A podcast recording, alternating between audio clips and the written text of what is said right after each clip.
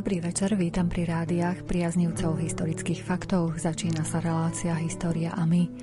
Kňaz, spisovateľ a redaktor Jonáš Záborský môže tých, ktorí sú ochotní čítať jeho diela, inšpirovať aj v 21. storočí. Bol pôvodne evanílikom, stal sa katolíckým kňazom, pôsobil vo významných európskych mestách, napríklad aj vo Viedni, až sa stal farárom v Župčanoch. Bol aj výborným kazateľom, napísal knihu svojich kázní, z ktorých nám dnes niektoré časti predstaví náš host, cirkevný historik profesor Peter Zubko. Za mixážnym pultom je kolega Jaroslav Fabian, hudbu vybrala Diana Rauchová a reláciou vás bude sprevádzať redaktorka Mária Čigášová. Želáme vám nerušené počúvanie.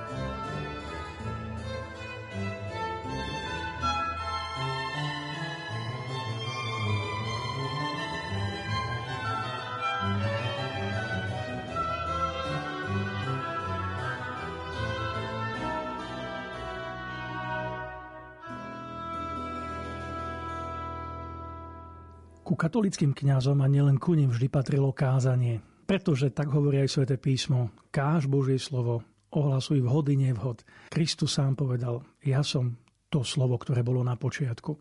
A to slovo treba zvestovať.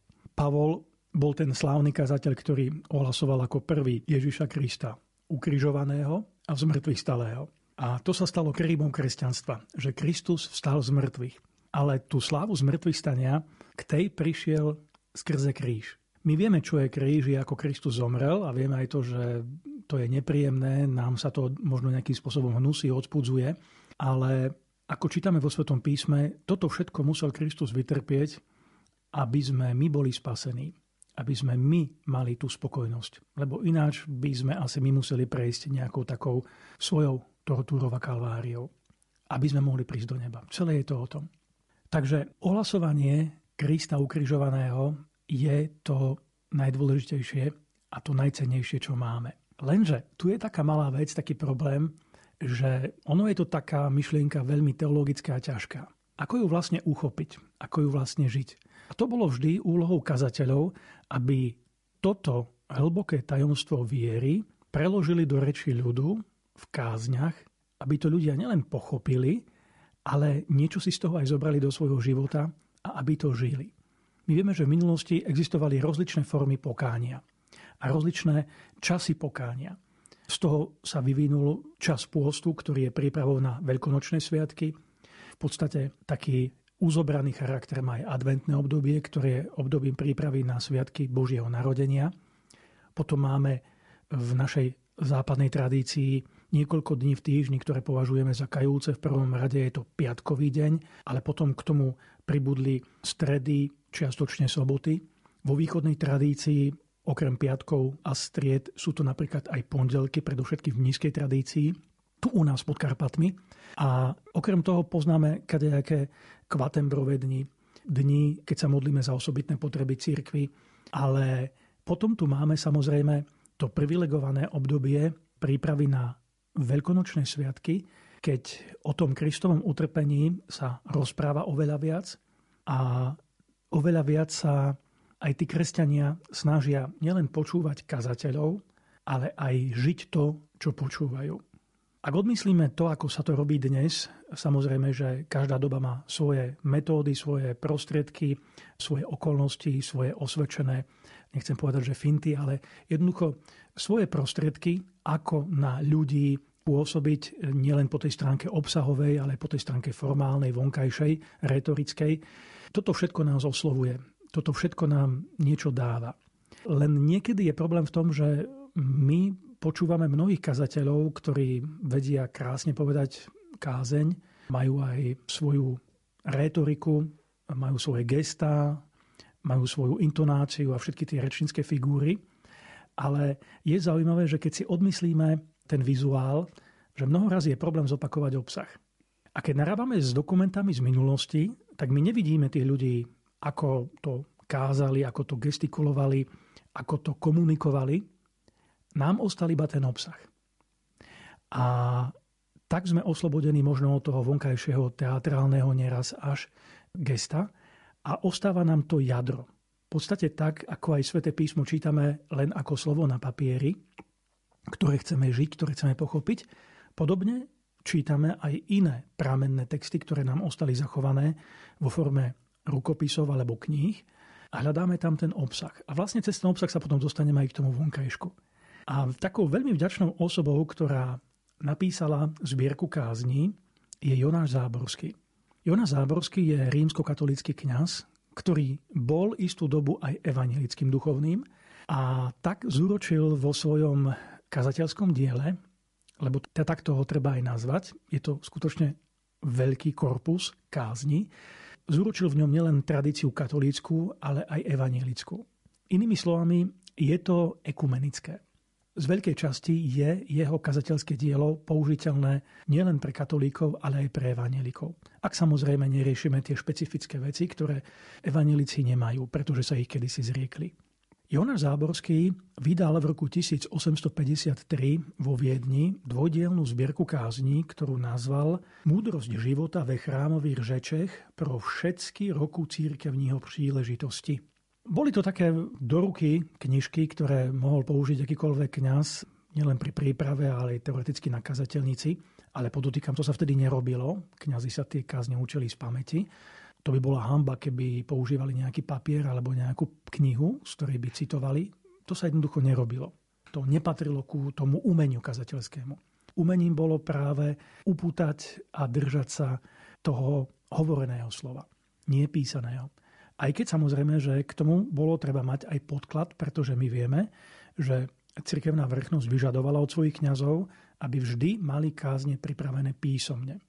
To je zvyk, ktorý sa kontroloval v 18., v 19., v 20. storočí, že kňazi museli pri rekolekciách predložiť dekanovi zbierku kázní na najbližšie obdobie, ktoré museli mať vopred vypracované, ktoré im on skontroloval a vrátil skontroloval nielen formálne, že existujú, ale oni si to aj normálne čítali a aj kontrolovali ako cenzori, že či to sú veci, ktoré sú i teologicky správne, ale i po tej stránke jazykovej, formálnej, aby tam nebolo zase veľa jalovín alebo veľa iných hlúpostí.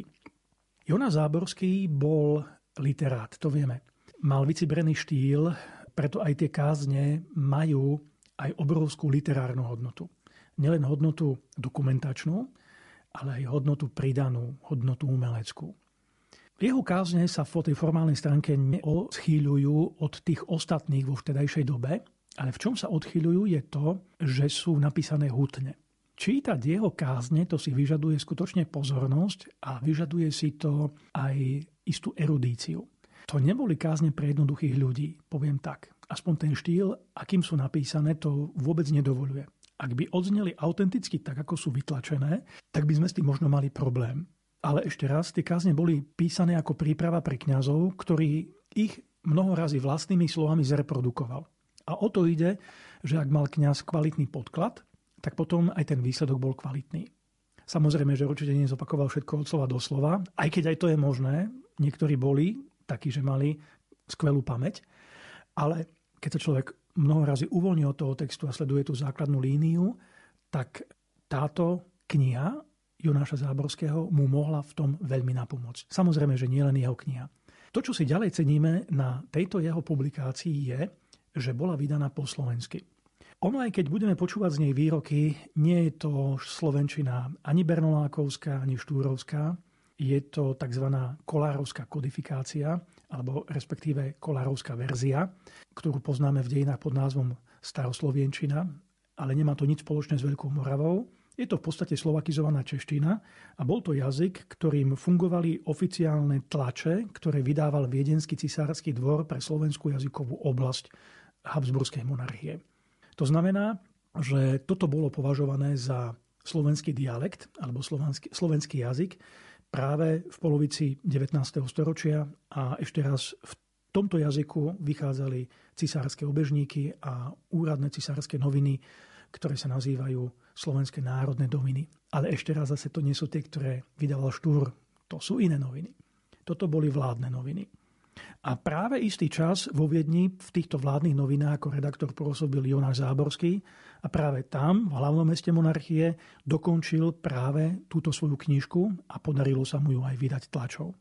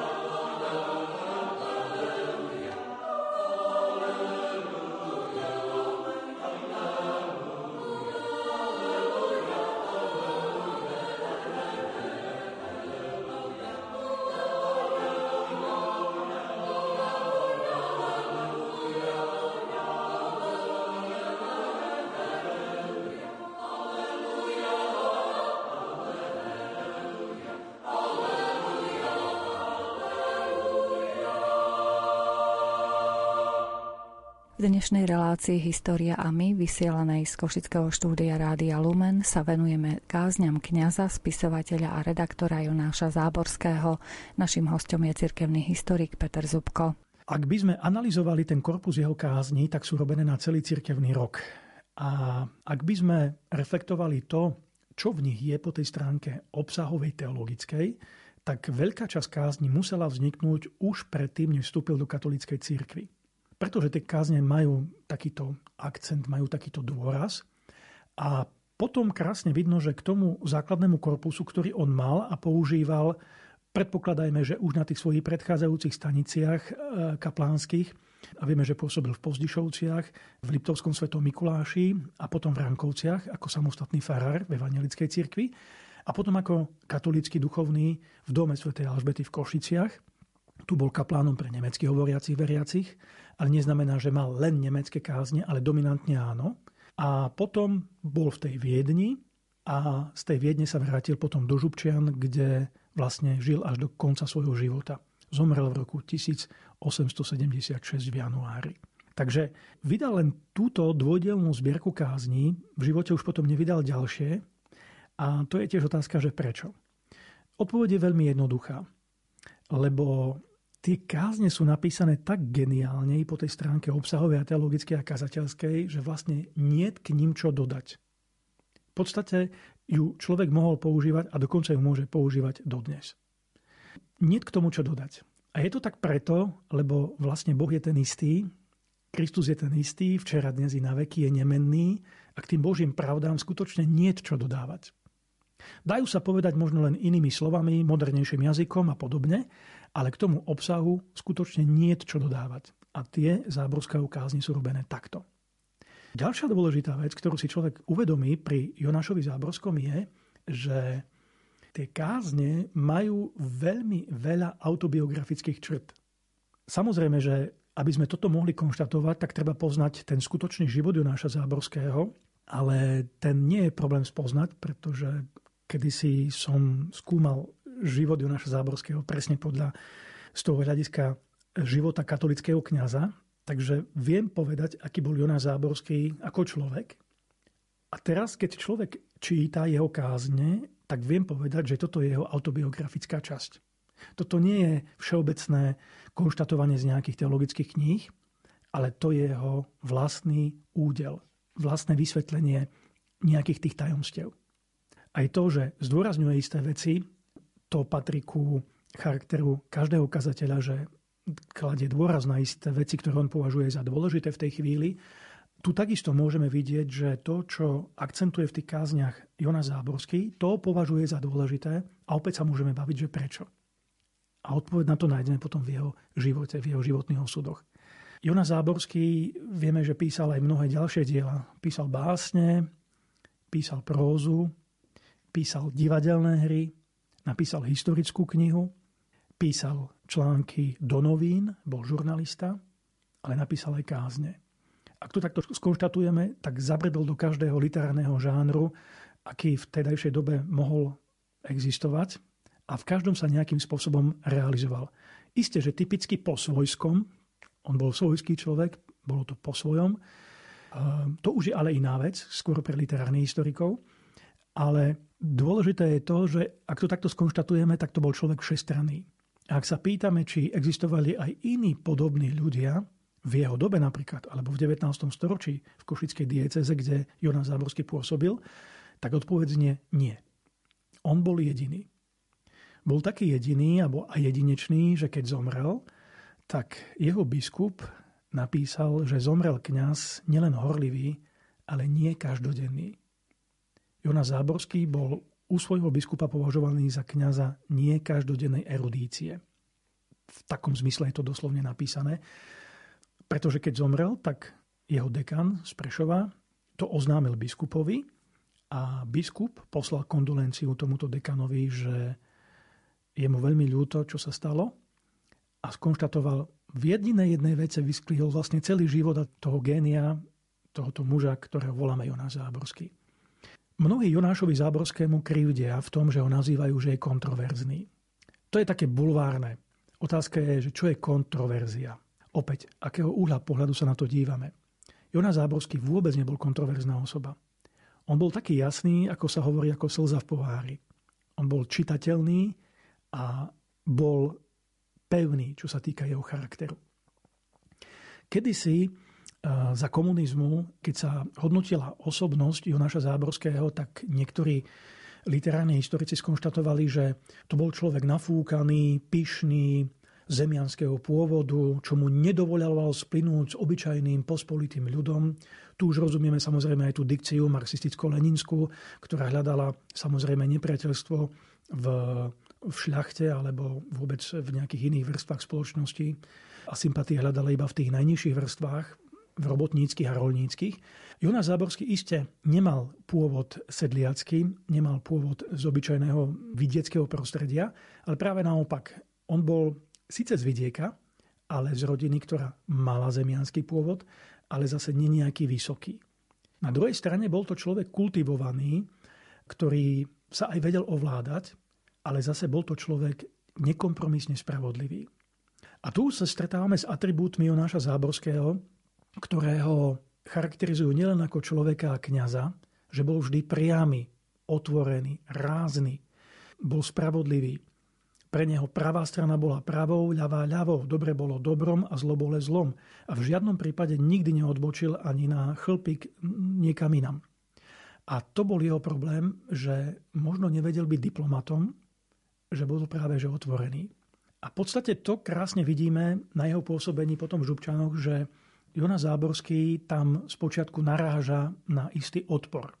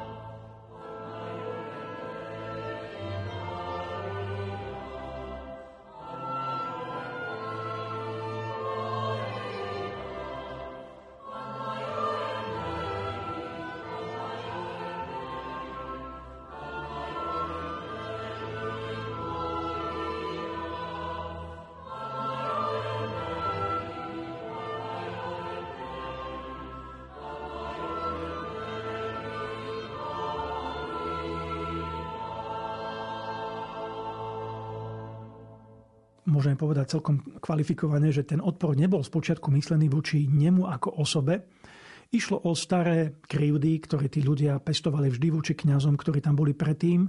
Aj preto viacerí kňazi sa pýtali z tej farnosti pred Záborským preč, pretože sa tam necítili dobre, pretože tí ľudia im, tým kňazom robili jednoducho zle.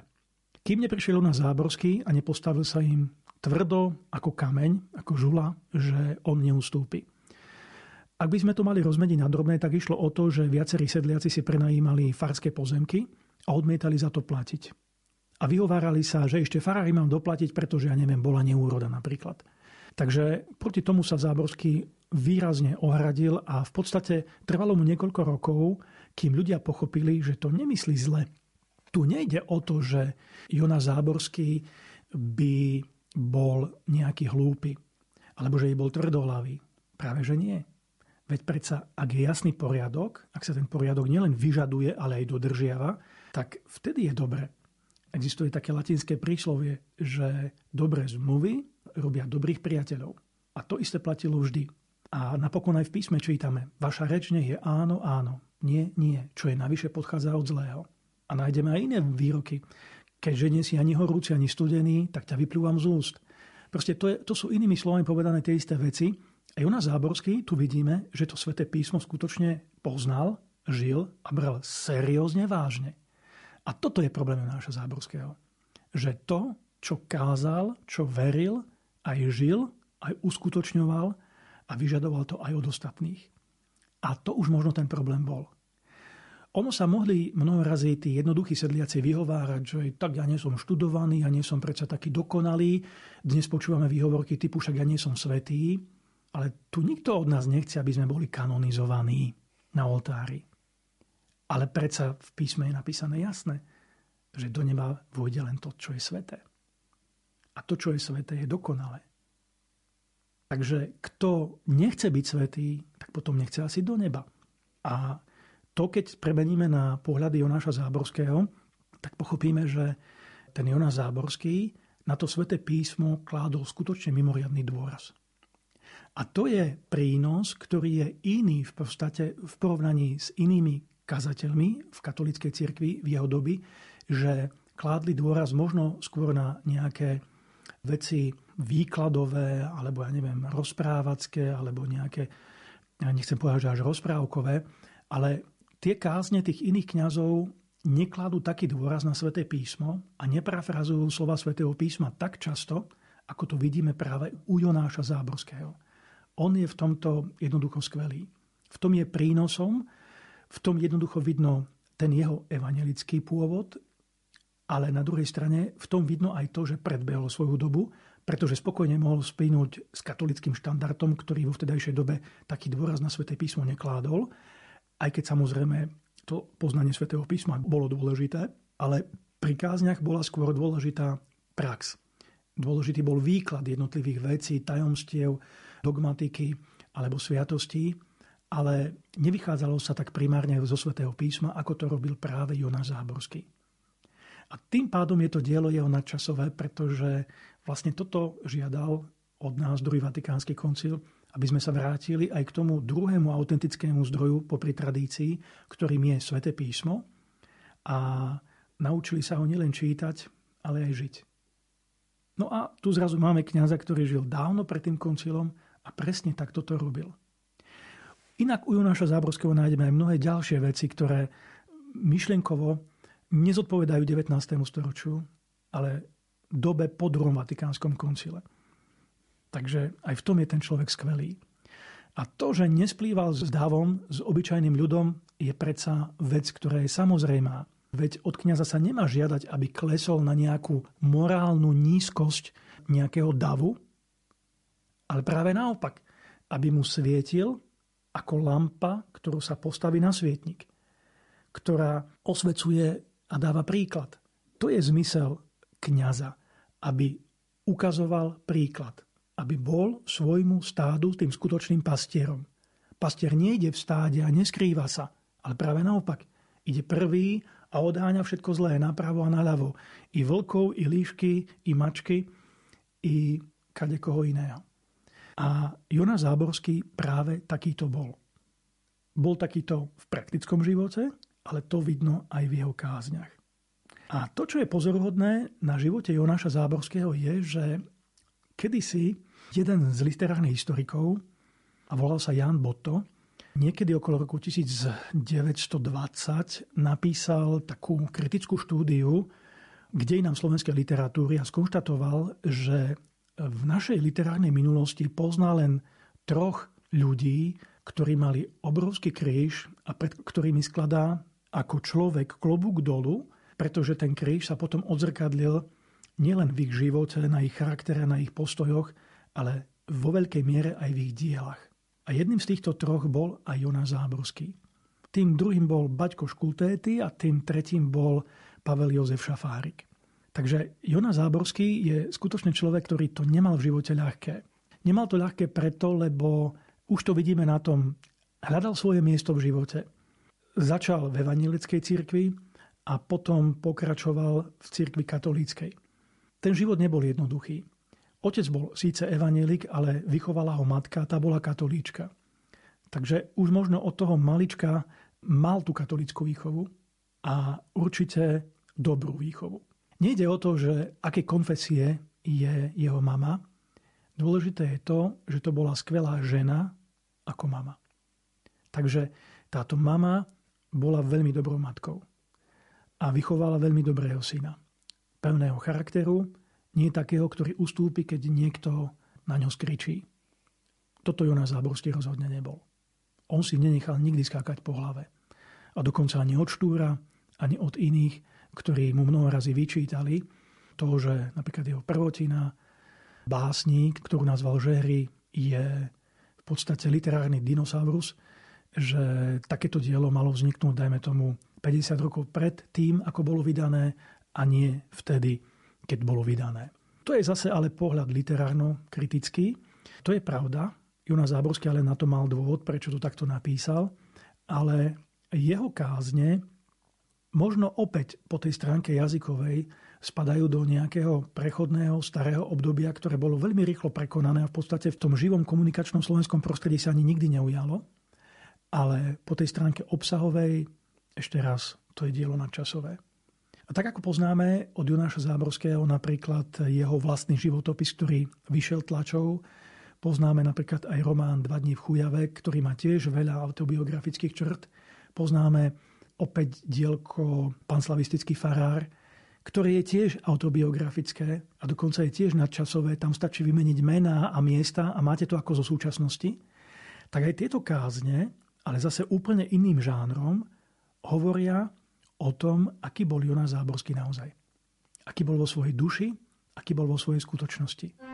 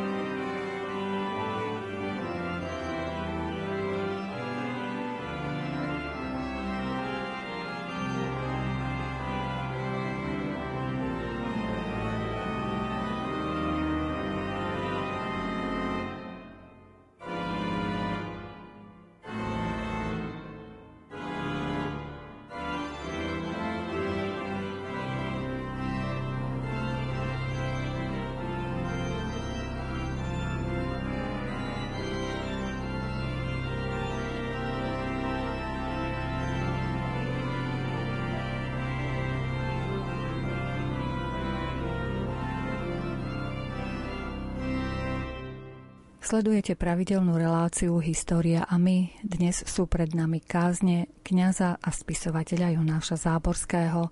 Rozprávame sa o nich s cirkevným historikom profesorom Petrom Zubkom. A ten kríž v živote Jonáša Záborského potom vidno počas celého pôsobenia v Žubčanoch tak, že z času na čas sa objavil vždy nejaký brechajúci sedliak, doslova, veľmi zlí. Ono sa ich vystredalo niekoľko, ktorí sa na svojho kniaza stiažoval. Pretože si ho nevážil. To napokon aj vyšlo najavo. A to určite nikomu nie je príjemné. Vieme, že Jonáša Záborského dokonca raz aj vykradli na fare. On bol z toho potom veľmi vyľakaný a potom mal aj svoje zdravotné problémy, ktoré sa potom vystupňovali vlastne na sklonku jeho života a ktoré ho priviedli potom aj na smrteľnú posteľ. A potom vidíme aj tie vzťahy s ostatnými slovenskými národovcami, pretože aj Jonáš Záborský patrí k týmto národovcom 19. storočia, tiež neboli vždy jednoduché a aj konštruktívne. Prečo? To teraz nebudeme riešiť.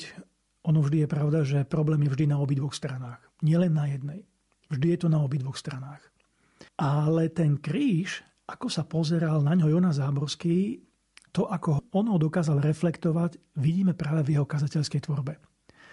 Pretože Jonas Záborský vôbec netušil v roku 1853, keď tieto kázne vydal, že čo bude nasledovať ďalej. Nikto z nás nevidí do budúcnosti. Nevieme, čo bude zajtra, pozajtra a či tu budeme o 50 rokov. To nikto nevie. Nevieme, či tie dni budú naplnené spokojnosťou a slnkom, ako povieme tak obrazne, alebo či budú naplnené krížom. A my dnes vieme povedať z toho nadhľadu nášho, a to je nebezpečné na historikoch, že to vedia zhodnotiť vždy z nadhľadu a so stupom času, že sa na tie veci dívajú komplexne, že ten Jonas Záborský ten kríž skutočne mal. A nemal ho ľahký. Ak si porovnáme jeho kňazský údel s inými kňazmi, mal to fakt najťažšie. Zo všetkých kňazov 19. storočia určite. Ale on pred tým krížom nikdy neušiel, nikdy necúvol a nikdy neustúpil. To sú vlastne tie slova, ktoré povedal Jan Pavel II, že z kríža sa nezostupuje. Kríž sa nesie až do konca. Vieme, ako sa Jan Pavel II zachoval, že ten svoj kríž si statočne poniesol až do svojej smrti. A Jonas Záborský koná podobne. Nie preto, že by poznal Jana Pavla II., o tom vtedy ani nechýrovali, ale preto, že poznal Krista. Že poznal autentické evanielium. Tak teraz si predstavme, ako ten kríž vlastne ten Jonas Záborský chápal. Pretože na tom životnom príbehu my sa vieme vždy povzbudiť. Pavol, apoštol, kedy si sám seba dal za príklad tým, ktorým ohlasoval, že ako majú žiť evanielium. A podobne to vidíme na veľkých ľuďoch a ešte viac na svedcoch, ako oni nasledovali Krista. A každý má tú svoju cestičku. Niekto majú krajšiu, rovnejšiu, jednoduchšiu a niekto ju má veľmi hrboľatú, kamenistú, trenistú a ten Jonas Záborský ju mal práve takú, nie. To nebola rýchlo cesta diálnica, po ktorej len šmiknete a ste o chvíľu na druhom konci, ale toto bolo vysokohorský výstup. Veľmi tvrdý, veľmi ťažký a v podstate veľmi dlhý. Ale aj veľmi krásny. A to, ako to čítame, ako on to videl na začiatku svojho kňazského pôsobenia v podstate v katolíckej cirkvi, presne takto sa Jonas Záborský principiálne chová, keď tie kríže prídu, keď ho zaťažia, keď ho valia k zemi, keď určite mu to nie je ľahké, nie je mu pritom jednoducho, ale on sa presne zachová tak, ako to bol napísal v tých kázniach, pretože takto je to aj v Evangeliu. Ak skúmame myšlienky o kríži, o osobnom kríži u Jonáša Záborského, tak oni sú koncentrované vlastne do pôstnych kázni, ale nielen do nich. Vieme, že pôst začína Popolcovou stredou a končí na Veľký piatok. A tie myšlienky na Popolcovú stredu sú takéto. Jest čas práce a odpočinku, čas plesání a smutku, čas vyražení a do sebe vstúpení. Tento a takovýto čas nastal nyní. Ku tichému smutku, ku nábožnému přemýšľování nás vyzývají svatlotruchlé ty rozpomínky, ktoré nám táto častka roku církevního vôbec a tento dnešní den zvláště před oči postavuje. Nastávající postní čast nakladá nám sprovázeti Ježíše myšlenkami na Golgota a truchliti pro jeho utrpení tak, jak on se truchlil pro naše vykúpení. Posvatný pak ten popel, kterým dnes byly naše čela poznačena, je obrazné představení oné pronikavé výpovědi stvořitele. Prach si a ve prach se obrátiš. Ach, když pronikává slova tato připúštím ku srdci, se hlubokou říkám pokorou zakazatelem. Marnosť nad marnosťami a všetko marnosť. Okamžitý úkaz je všetko, ktorý sotva, že se zjevil, už zaniká. To je jedna z myšlienok na Popolcovú stredu. Keď sa zamyslíme nad týmito slovami z Popolcovej stredy, tak prídeme na to, že sa tu mieša niekoľko myšlienkových rovín. Máte tu ten známy grécky výrok Pantarej, všetko plinie. Máte tu výrok z kníh Kazateľ, všetko je márnosť. Máte tu reflexiu nad tým hymnom, ktorý nájdeme u Sofoniáša Dies Ire. Ale nájdete tu aj tú atmosféru tých rokov, ktoré predchádzali vydaniu týchto kázní, a to tých rokov 1848-49, ktoré skončili v podstate neúspechom všetkých tých národov a dobou Bachovho absolutizmu, keď človek je smutný a nevie, čo ďalej. Aj pôstna doba môže takto vyzerať, že mnohí ľudia dnes berú ten post, ako by to mal byť trest. Jo, teraz sa musím uzavrieť do seba, byť smutný a neviem čo všetko. Ale to nie je o tom. To je len pomôcka k tomu, aby sme došli do duchovných hĺbok. A o tomto vlastne píše Jonas Záborský. Ten pôst je na to, aby som ja viac uvažoval o Kristovom utrpení, o jeho kríži, aby som sa s ním spájal, aby som sa stotožnil so svojím pánom a sám mal ten postoj ku krížu, aký mal on.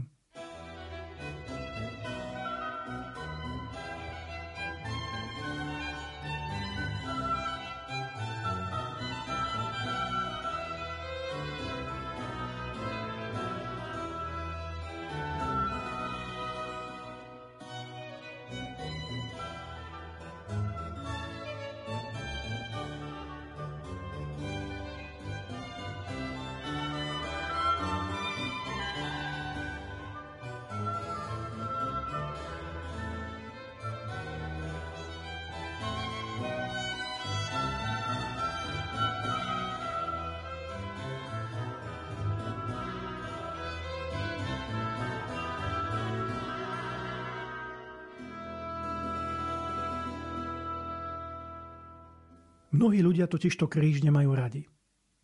A ho odvrhujú. A dokonca, keď sa im niečo ťažké a nepríjemné stane, tak vtedy veľmi radi vyčítajú Bohu kadečo. Predovšetkým to, že na nich nemyslia, nemá ich rád a neviem čo všetko. Ale veď v písme čítame, že Boh ani vlastného syna neušetril. Ale on ho neušetril preto, lebo ho nemal rád. A práve naopak. On ho mal najradšej.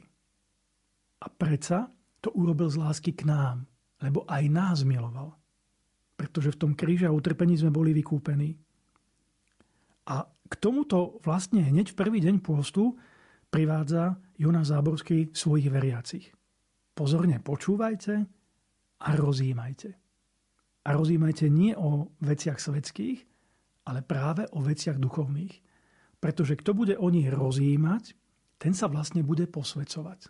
Ono, možno to znie ako fráza, ale ono to je skutočne prostriedok duchovného posvedcovania. Dokonca aj církev odporúča napríklad čítať s úžitkom sväté písmo, ak ho budeme čítať aspoň pol hodinu, môžeme za obvyklých podmienok získať aj odpustky. Takže Jonas Záborský takto vychováva svojich poslucháčov. A potom na tú popolcovú stredu pokračuje ďalšími myšlienkami.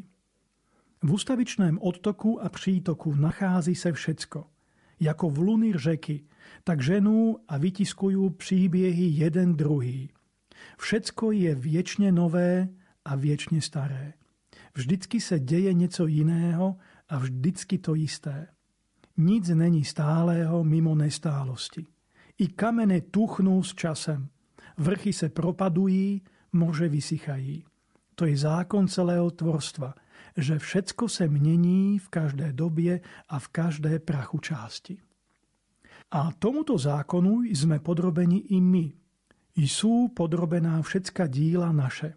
Hospodine, což sme my, kteří často tak vysoce o sebe smýšlíme. Nic více, jako pomíjející osoby na divadle, které, když své úlohy vyhrali, jdú, aby se nezjevili více. Naše roky, dni a hodiny valí se nezastavne do morže viečnosti, kde se jako potúčky až na samé jméno stracují.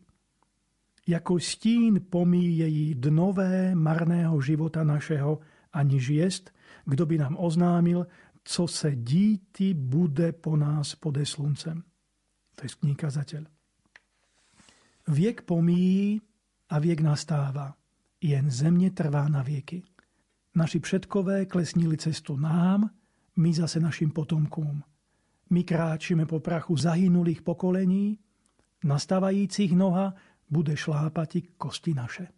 Tu vidíme také silné myšlienky, ktoré vlastne reflektujú nielen veľa skúseností zo života Jonáša Záborského, ale i zo životov ľudstva ako všeobecného. Samozrejme, že o mnohých týchto veciach, ako sú prírodné katastrofy, alebo ja neviem, vysýchanie nejakých oblastí, však Kaspické more vysýcha napríklad, alebo práve naopak, že niekde sa zavodňuje, však dnes stúpa Svetový oceán, to sú javy, ktoré sa periodicky z času na čas objavujú a vždy nám pripadajú, ako by to boli nejaké katastrofy a pritom je to beh sveta. Ale tu Jonas Záborský prichádza k tomu, že tak ako vnímame tie vonkajšie symboly, tak sa nad nimi treba zamyslieť lebo takisto plinie aj ľudský život. I v našom živote sú možno chvíle, keď niečo vysychá, keď niečo hynie, sú chvíle, keď sa nám darí, sú chvíle, keď je to až veľmi bujné, ale ono sa potom všetko stratí, všetko zanikne. Veď sa spýtajme, čo tu nám ostalo po tých, čo to bolo pred nami. Je to skutočne tak, ako píše Záborský. Mnoho razy ostane len to meno. A niekedy ani to nie. Keď si listujete v nejakých starých matrikách, tak mnoho razy nájdete, predovšetkým vo veľkých mestách, taký zápis. Pochovali sme neznámu pútničku. V špitáli zomrela Veronika NN, ktorá tam žila 40 rokov. Zoberte, že po 40 rokoch nikto nepoznal jej priezvisko. A takýchto osudov je veľa. Mohli by sme tu rozprávať o mnohých. Toto čítame práve u Náša Záborského. Práve ten silný ľudský aspekt. A v tomto je ten Jonáš Záborský dobrý. Ďalšia vec, o ktorej on tu píše, je, že najväčší problém človeka je neúprimnosť. A tu už prichádzame k tomu, ako vlastne konať pokánie. Prečo vlastne máme kríž? A kríž je vlastne skúška. Skúška kresťana, či je ešte kresťanom. Je to skúška správnosti. Tak ako v matematike poznáme skúšku správnosti a chceme skontrolovať, či je výpočet dobre urobený, tak skúškou správnosti v kresťanskom živote je kríž. A to, či kresťan obstojí v tej skúške, vidno podľa toho, ako sa správa. Áno, mnoho razy na začiatku je ten kríž nepochopený, nepríjemný a odvrhovaný, ale to je iba taký možno psychologický aspekt, že človek je z toho vystrašený a vyľakaný, ale na druhej strane ten kríž má svoj zmysel. Nie je zmysel v tom, že budeme žiť pre utrpenie a pre bolesť, ale práve naopak, pre to veľkonočné ráno. Len k tomu veľkonočnému ránu treba dôjsť. A na to je ten kríž, aby sa človek na tej ceste kríža očistil dokonca od seba samého. Od svojich predstav, od svojich myšlienok. A jednou z tých vecí, na ktorej sa naráža pri tom pokáni, pri tom rozímaní a prijímaní kríža, a ten kríž isté, že v tom pôste vyzerá možno tak umelo, ale ešte raz má svoj zmysel, je, že človek je neúprimný. Jonas Záborský má na to takúto myšlienku vo svojej kázni. Když církev svatá oblekši se ve smutek trízni v postním tomto čase telo naše, zavdáva nám z jiné strany příležitosť ku vyhojení ran našich duší.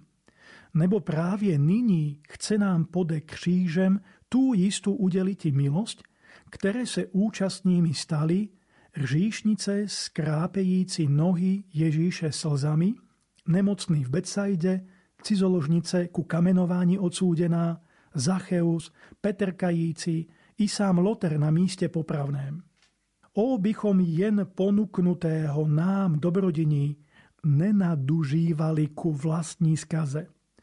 Nebo svátosť pokání, jak veliké je dobrodiní sama v sebe, tak zle zrozumnená a užitá mnoho pôsobiti múže zlého natolik, že dle svatého Gregora pápeže více řišníku hyne lživým pokáním nežli nekajíčností. Toto bol citát z kázne na prvú postnú nedeľu. A vidíme v ňom, že Jonas Záborský, tak ako na Popolcovú stredu upozornil ľudí na tú duchovnú podstatu pôstu, tak práve na túto prvú postnú nedeľu upozorňuje, že to pokánie nemá byť len formálne, nemáme sa len tváriť, že sa kajáme, ale máme ísť do hĺbky duše. Musíme byť úprimní. Ak to myslíme vážne, tak sme úprimní. A keď sme úprimní, tak to musí priniesť potom aj úrodu, nejaký úžitok, nejaké ovocie a to bude vidno potom po skončení toho pôstu.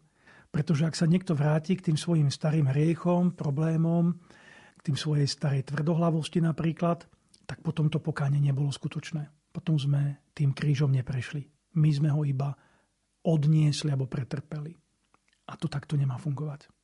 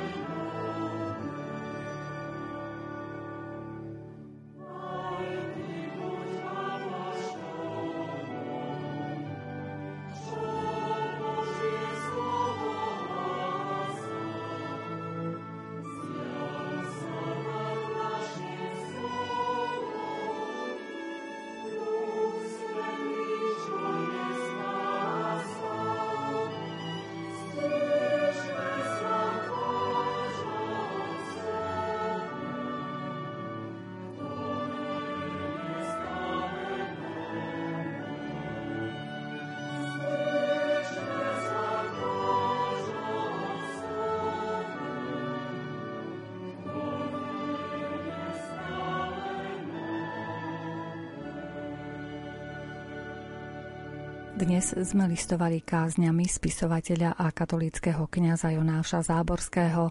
Tejto téme sa budeme venovať aj vo štvrtok 5. augusta. Naším hostom bol cirkevný historik profesor Peter Zubko. Za mixážným pultom bol kolega Jaroslav Fabián, hudbu vybrala hudobná redaktorka Diana Rauchová a reláciu vás sprevádzala redaktorka Mária Čigášová. Ďakujeme vám za pozornosť a želáme vám príjemný večer.